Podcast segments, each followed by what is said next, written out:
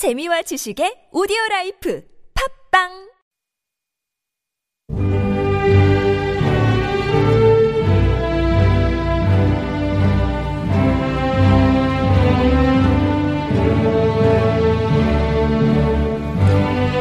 이 나이엔 왠지 장엄한 음악이 나와야 될 것 같은. 그러나 인생은 별로 장엄하지 않은. 음. 어, 그럼에도 불구하고 우리가 60이 넘는다는 건 참 특별한 의미일 거다 생각합니다만 60에서 65세 사이에 뭔가를 이루었다 하는 분들은 또 많지 않더라고요. 음. 그리고 실제 우리 인생에서 만약에 전체 인생을 계절로 나눈다면 네. 아마 60에서 65세를 겨울 초입세이다. 겨울 환절기이다. 요걸 조금 전문적인 얘기로 하자면 전환기다. 어, 이렇게 이야기할 수 있을 것 같은데 그 예일 대학교에 그 미국의 예일 대학교가 있죠. 어, 다녀보질 못해가지고 근데 예일 대학교의 발달 심리학자로 아주 유명한 세계적인 학자가 있는데 다니엘 레빈슨이라는 분이고요. 이분이 우리나라에도 베스트셀러로 알려진 책이 있었어요. 음. 그게 바로 뭔가 인생의 사계절. 음. 그 중에서도 남자가 겪는 인생의 사계절 그리고 여자가 겪는 인생의 사계절 이 두 권의 책이 우리나라 1980년대 말에 아주 빅히트를 쳤었거든요. 어, 아무도 읽었다는 사람은 없네요. 어, 그런데 그 책에 아주 중요한 이야기가 나와요. 결국은 대부분의 학자들이 자기만의 유명한 단어 혹은 문장 하나씩은 가지고 있는데 다니엘 레빈슨이라는 학자의 가장 대표적인 말은 전환기라는 단어예요. 네.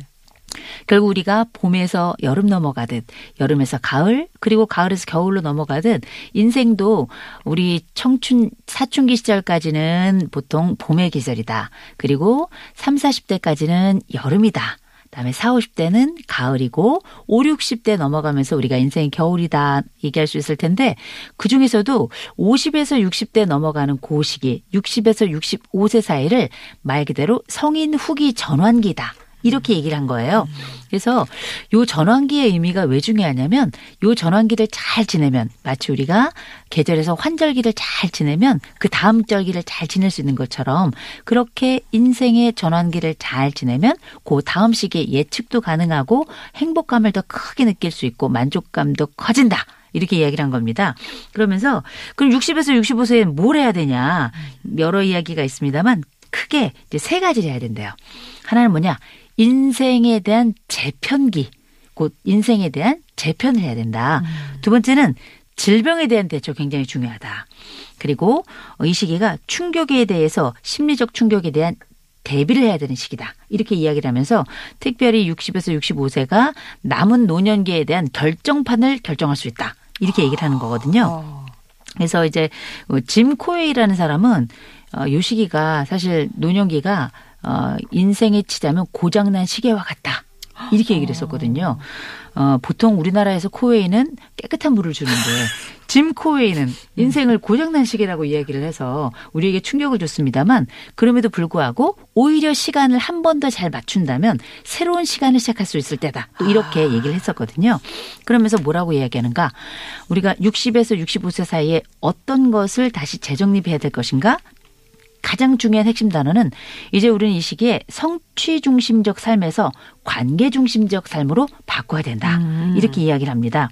그러면서 어, 다양한 이야기를 합니다만 어, 요 다음부터는 제 얘기를 한번 좀 해드릴까 해요. 제가 생각할 때 우리나라 사람들에게 노년기를 준비해야 되는 이제 중년을 한참 구가하고 있는 60에서 65세 사이에 있는 분들은 이런 준비를 하셔야 됩니다. 첫 번째, 어, 소탐소탐. 소탐소탐. 우리가 흔히 소탐 대실 많이 음. 생각하시는데 소탐 소탐 하셔야 되는 그게 바로 뭐냐 어, 한탕을 생각하시면 안 되고요 소확행을 지금부터 습관화해야 된다. 음. 작지만 확실한 행복에 대해서 자꾸 누리려고 하고 찾으려고 해야 되는 거 소탐소탐의 기쁨을 어, 가지셔야 하고 두 번째는 어, 정밀 관찰하셔야 됩니다. 관찰. 어, 왜냐하면 우리가 관계 중심적 삶을 그전엔 잘 살아보지 못했기 때문에 관계 중심적 삶을 살으려면 말 그대로 이 나이가 본격적으로 돋보기가 필요한 시기죠. 그 돋보기로 뭘 해야 되는가? 그전엔 우리가 글자와 성취를 살폈다면 이제는 다른 사람의 얼굴과 눈빛을 음. 자세히 살펴야 될 때가 바로 이때이기 때문에 그래야 관계 중심적 삶으로 들어갈 수 있다. 세 번째로는 미분보다는 적분.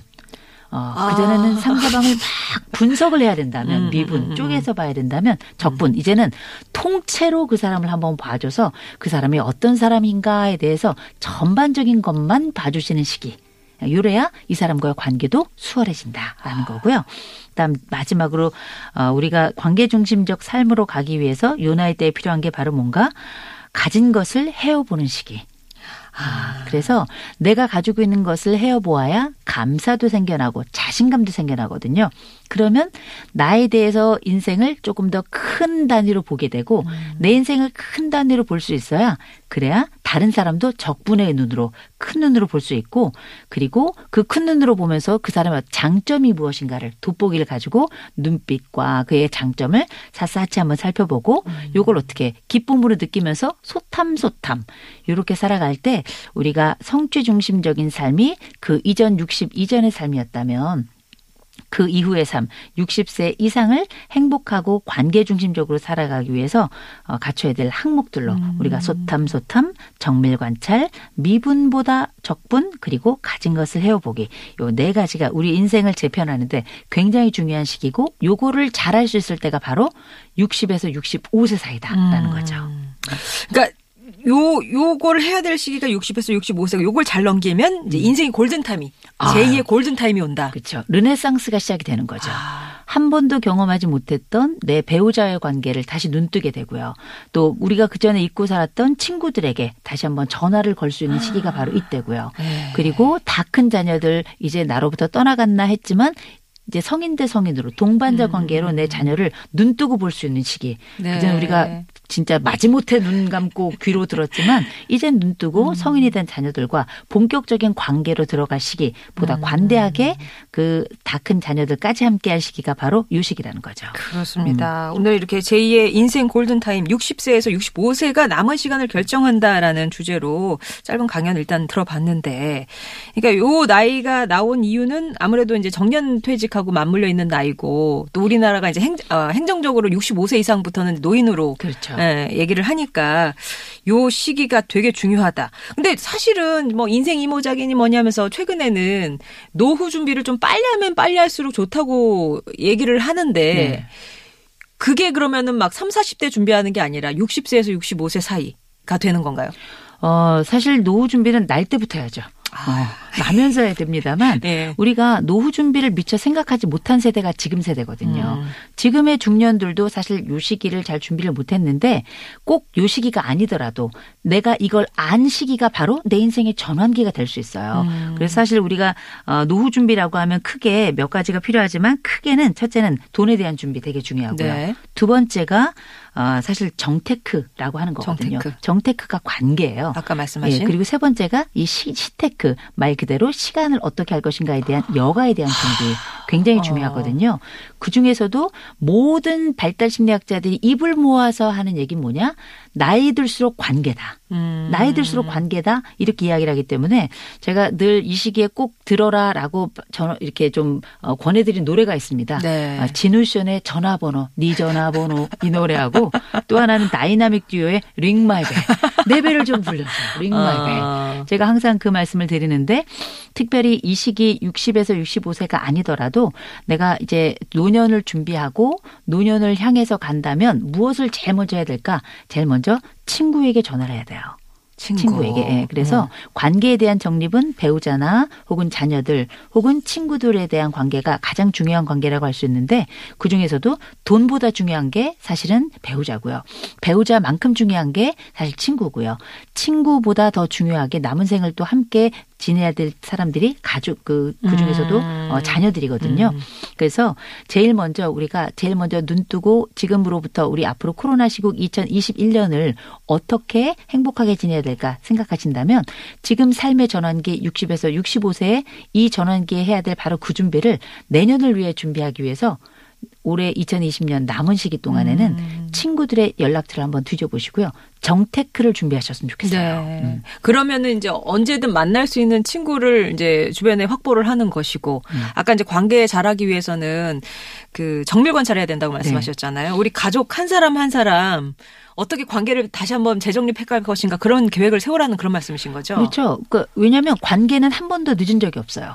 늘 우리가 흔히 말하는 어 루, 그 세- 요새 왜 new normal 이런 얘기 하잖아요. 이렇게 네. 어려운 말을 어, 쓰는지 new normal. 모르겠어요. 어. 그냥 새 기준이거든요. 음. 이건 새 다짐이고 새로운 실천이기 때문에 그리고 놀랍게 과거에 잃었던 관계들도 내가 뭐 미안하다고 사과하거나 음. 고맙다고 전화하거나 아니면 보고 싶다고 연락을 한다면 언제든지 새롭게 시작할 수 있는 restart 음. 말 그대로 새로 시작할 수 있는 게 관계이기 때문에 네. 이번 2021년은 우리가 알고 있는 새로운 시대에 한 번도 겪어보지 못한 시기를 겪고 있습니다만 그렇기 때문에 오히려 안부를 묻기에 적기이고 아. 새로운 연락을 하기에 가장 좋은 시기가 바로 이때가 아닌가 싶어요. 어. 그래서 한 번쯤 용기를 내셔서 60에서 65세가 인생의 전환기로서 생애를 새롭게 renew하기에 또 음. 새로운 기준을 선택하기에 가장 좋은 시기이긴 합니다만 내 마음속에 새로운 시작을 할 수 있는 시기라면 그때는 언제든 다니엘 레빈슨이 이야기했던 그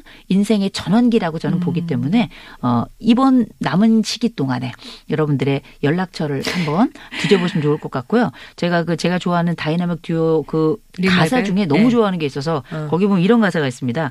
뭐, 뭐, 집에, 집에만 있기에 갑갑해. 빚 때문에 눈이, 눈앞이 캄캄해. 사랑 때문에 착잡해. 앞으로 가야 할 길이 막막해. 뭐, 그땐 삐리리리 피리를 불어보자. 휘파람이라도 불어보자. 이런 어. 얘기가 있거든요. 아, 이게 랩이 되나요? 근데 이게 어쩌면 새 다짐이고 음. 이 시기에 해야 될 보통 60에서 65세라고 이야기합니다만 인생의 새로운 전환점을 맞고 싶은 분들, 음. 전환기를 맞고 싶은 분들, 특별히 코로나 시국에 새로운 관계를 만들어 보고 싶은 분들에게는 꼭 Ring My Bell 하면서 아. 디누션의 네 전화번호 꼭 한번 눌러보셨으면 좋겠습니다. 그러게요. 처음에 그 너무 오랜만이라 어색한 거 그것만 넘으시면 그럼요. 관계가 쫙 펼쳐집니다. 광해졌네요. 예. 근데 진짜 아까 이제 어, 돈도 돈이고 사람도 그렇고 시간, 시간. 네. 그러니까 요거 사람만 잘 정리되면 시간도 좀 다루기 편해지겠죠? 음, 만날 사람 있고 하면 많아요. 너무 많아서 이게 어, 어, 어. 우리에게 때로는 우울감을 주기도 하는 게 이 남은 시간이거든요. 네. 평생을 바쁘게 지냈던 사람들이 관계를 재설정해야 되는 이유는 관계로 이 우리의 일상이 재편되기 때문이에요. 어. 관계로 일상이 재편된다는 얘기 뭐냐면 시간의 재정립이 일어난다는 거거든요. 그래서 때로는 우리가 상대성 이론 얘기를 합니다만 관계의 상대성이 오히려 시간의 상대성을 만들어낸다라고 저는 아, 생각을 해요. 아. 이게 굉장히 말이 있어 보이지만 별게 아닙니다.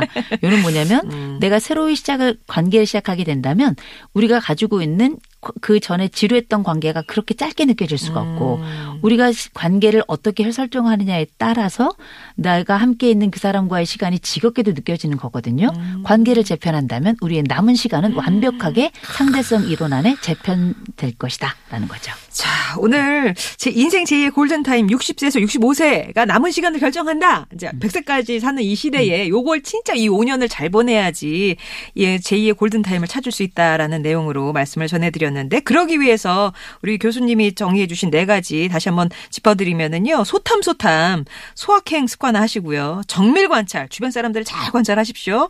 그리고 미분보다는 적분 자잘한 것만 네, 통 크게 이제 보셔야 되겠고요. 가진 거 여태까지 내가 가진 거 확보한 거 이런 걸 한번 헤아려 보는 그런 시간을 가져보시길 바란다는 팁을 드리도록 하겠습니다. 자 그러면 오늘의 강연 한 줄 정리해 드릴게요. 골든 타임은 지금부터 시작합니다. 네. 언제라도 늦지 않았으니까 바로 시작하시기 바랍니다. 자, 그러면 우리 또 청취자분들이 아, 이런 것 때문에 속 끓어요 하면서 우리 교수님께 도움을 요청하신 그런 해결책 예, 찾는 예, 사연들이 와 있는데요. 일단 3254번님의 사연 소개해 드릴게요. 저는 62세 주부입니다. 작년에 아들이 첫 손주를 안겨줬어요. 아들 며느리가 맞벌이 부부라서 하루 종일 손주 보느라 제 시간이 거의 없습니다. 자식들 생각하면 손주 봐주고 싶은데 친구들은 결혼시켰으면 아유 취미생활 즐기면서 살아야지 언제까지 그렇게 살겨 하는데 뭐가 맞는 걸까요?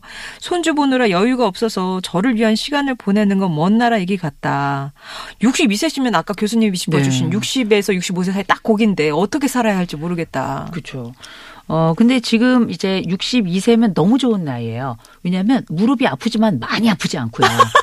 어, 허리가 아프지만 어, 그러나 이게 현실이니까요. 그러니까요. 그리고 허리가 아프지만 아직은 쏘다니기에 또 음. 친구들 만나기에 다닐 수 그리고 있어. 새로운 그 등산을 하기에 음. 아직도 충분히 가능한 나이인데 보니까 아, 일단 축하할 거는 첫 손주를 아들이 안겨주셨고 네. 이건 정말 세상에 둘도 없는 기쁨이고 정말 별빛이 내린다 샤랄랄라거든요.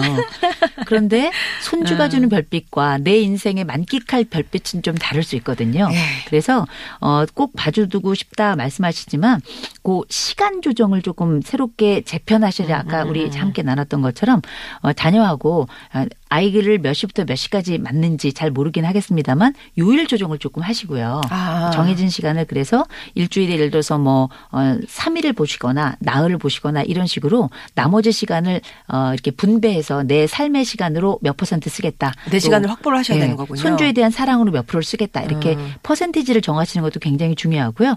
그게 아니라면 어 예를 들어서 뭐 언제까지 봐주겠다라고 해서 아. 기한을 우리가 보통 손주를 돌볼 때 늘 말씀드리잖아요. 기한을 정해놓고 그다음에 시간 정해놓고 예. 그다음에 약속된 범위 내에서 뭐뭇을 하겠다라고 하는 걸 분명하게 약속을 하셔야 한정 없는 육아 안으로 빨려 들어가지 않는 거거든요. 어. 그래서 이게 거의 뭐 늪에 가깝습니다. 황혼 육아가 그렇잖아요. 언제까지 봐주겠다가 70세 이렇게 해도 되는 거예요? 아니죠. 안 되죠. 어, 애세 살 때 어린이집 가니까요. 아. 지금 애가 첫 손주가 마침 또 작년에 태어났네요. 그럼 벌써 두 달, 두 살, 내년에 세 살 되네요. 음. 그러면 어린이집을 또 갈 수 있는 거니까 그렇게 해서 내 일상도 충분히 누릴 수 있고 음. 그리고 3년 정도 봐주셨으면 제가 볼 때는 오래 봐주신 거고 또 그 사이에 어린이집을 간다면 사이의 시간은 또 어머니 몫으로 음. 가져가실 수 있기 때문에 61세 아직 so young 아주 젊으십니다. 예. 시간 조정 잘 해보셨으면 좋겠어요. 예. 1925번님은 작년에 막내까지 결혼을 시키셨대요. 30년 넘게 같이 산 남편인데 둘만 남으니까 너무 어색하다면서 나름 가까워지고 싶어서 강의며 책이며 많이 봤는데 쉽지가 않네요. 남편은 그냥 우리 이, 이 나이 땐 다 이렇게 사는 거야 라고 생각하는 것 같아요. 저만 이렇게 애쓰는 게 자존심 상하기도 하고 서운합니다. 이게 부부마다 짜릿함의 정도가 달라요. 아, 그래서 우리가 흔히 이걸 행복감이라고 할 텐데 행복이라고 하면 너무 추상적인 말 같고 멀리 있는 말 같은데 인생에 있어서 내가 생각하는 이 짜릿함의 정도 우리는 이렇게 살아야 되는 그림의 정도가 부부마다 다 다르기 때문에 음. 이거는 협의를 조금 하실 필요가 있어요. 나는 이렇게 할 때 더 행복한 것 같아. 혹은 나는 이 정도면 괜찮은 것 같아. 음. 그랬을 때 남편에게 난 요거는 같이 했으면 좋겠어. 아. 라고 제안을 하신다면 남편의 그 평범하고 무덤덤하지만 이것도 괜찮은 삶이야 라고 하는 것에 일종의 활력도 주고 아내에 대한 소망도 성취가 되는 거니까요. 아내가 원하는 걸다 하면 남편은 보니까 좀 쉬고 싶은 것 같아요. 난 이 정도 인생엔 몇 년을 쉬어야 될 것 같아 라는 그림이 있는 것 같으니 남편에게 그럼 뭐 이런 거 하나는 같이 해보면 어떨까 너무 많이 요청하지 마시고요. 음. 남편이 선택할 수 있는 여러 개를 펼쳐놓으시고 남편에게 하나 정도만 선택하시도록 그러면 남편 도 너무 힘들진 않게 하나 네. 정도는 선택할 수 있고 만약에 남편이 선택을 하지 않을 것 같으면 한 세 개 선택하시고 세 개 할래 하나 할래 이렇게 해서 어, 약간의 압박이지만 아. 세 개는 많아 보이나 하나는, 하나는, 보통 음. 적어 보이기 때문에 세 개를 먼저 권하시고 그 중에 하나 정도만 아, 가장 쉬운 기술이네요. 것만 그렇죠. 네. 이게 보통 세일즈 할 때 방법입니다. 이렇게 한번 제안해 보시면 어떨까 싶어요. 예. 그렇게 해서 꼭 하나는 남편과 같이 해야 하는 예, 결과가 있었으면 좋겠습니다. 자, 인생 제2의 골든타임 60세에서 65세가 남은 시간을 결정한다. 이호선의 나이 들수록 오늘 이렇게 함께 했습니다. 교수님 다음 주에 다시 뵐게요. 고맙습니다. 고맙습니다. 다이나믹 듀오의 Ring My Bell 전해드리면서 저도 인사드리겠습니다. 내일 뵐게요.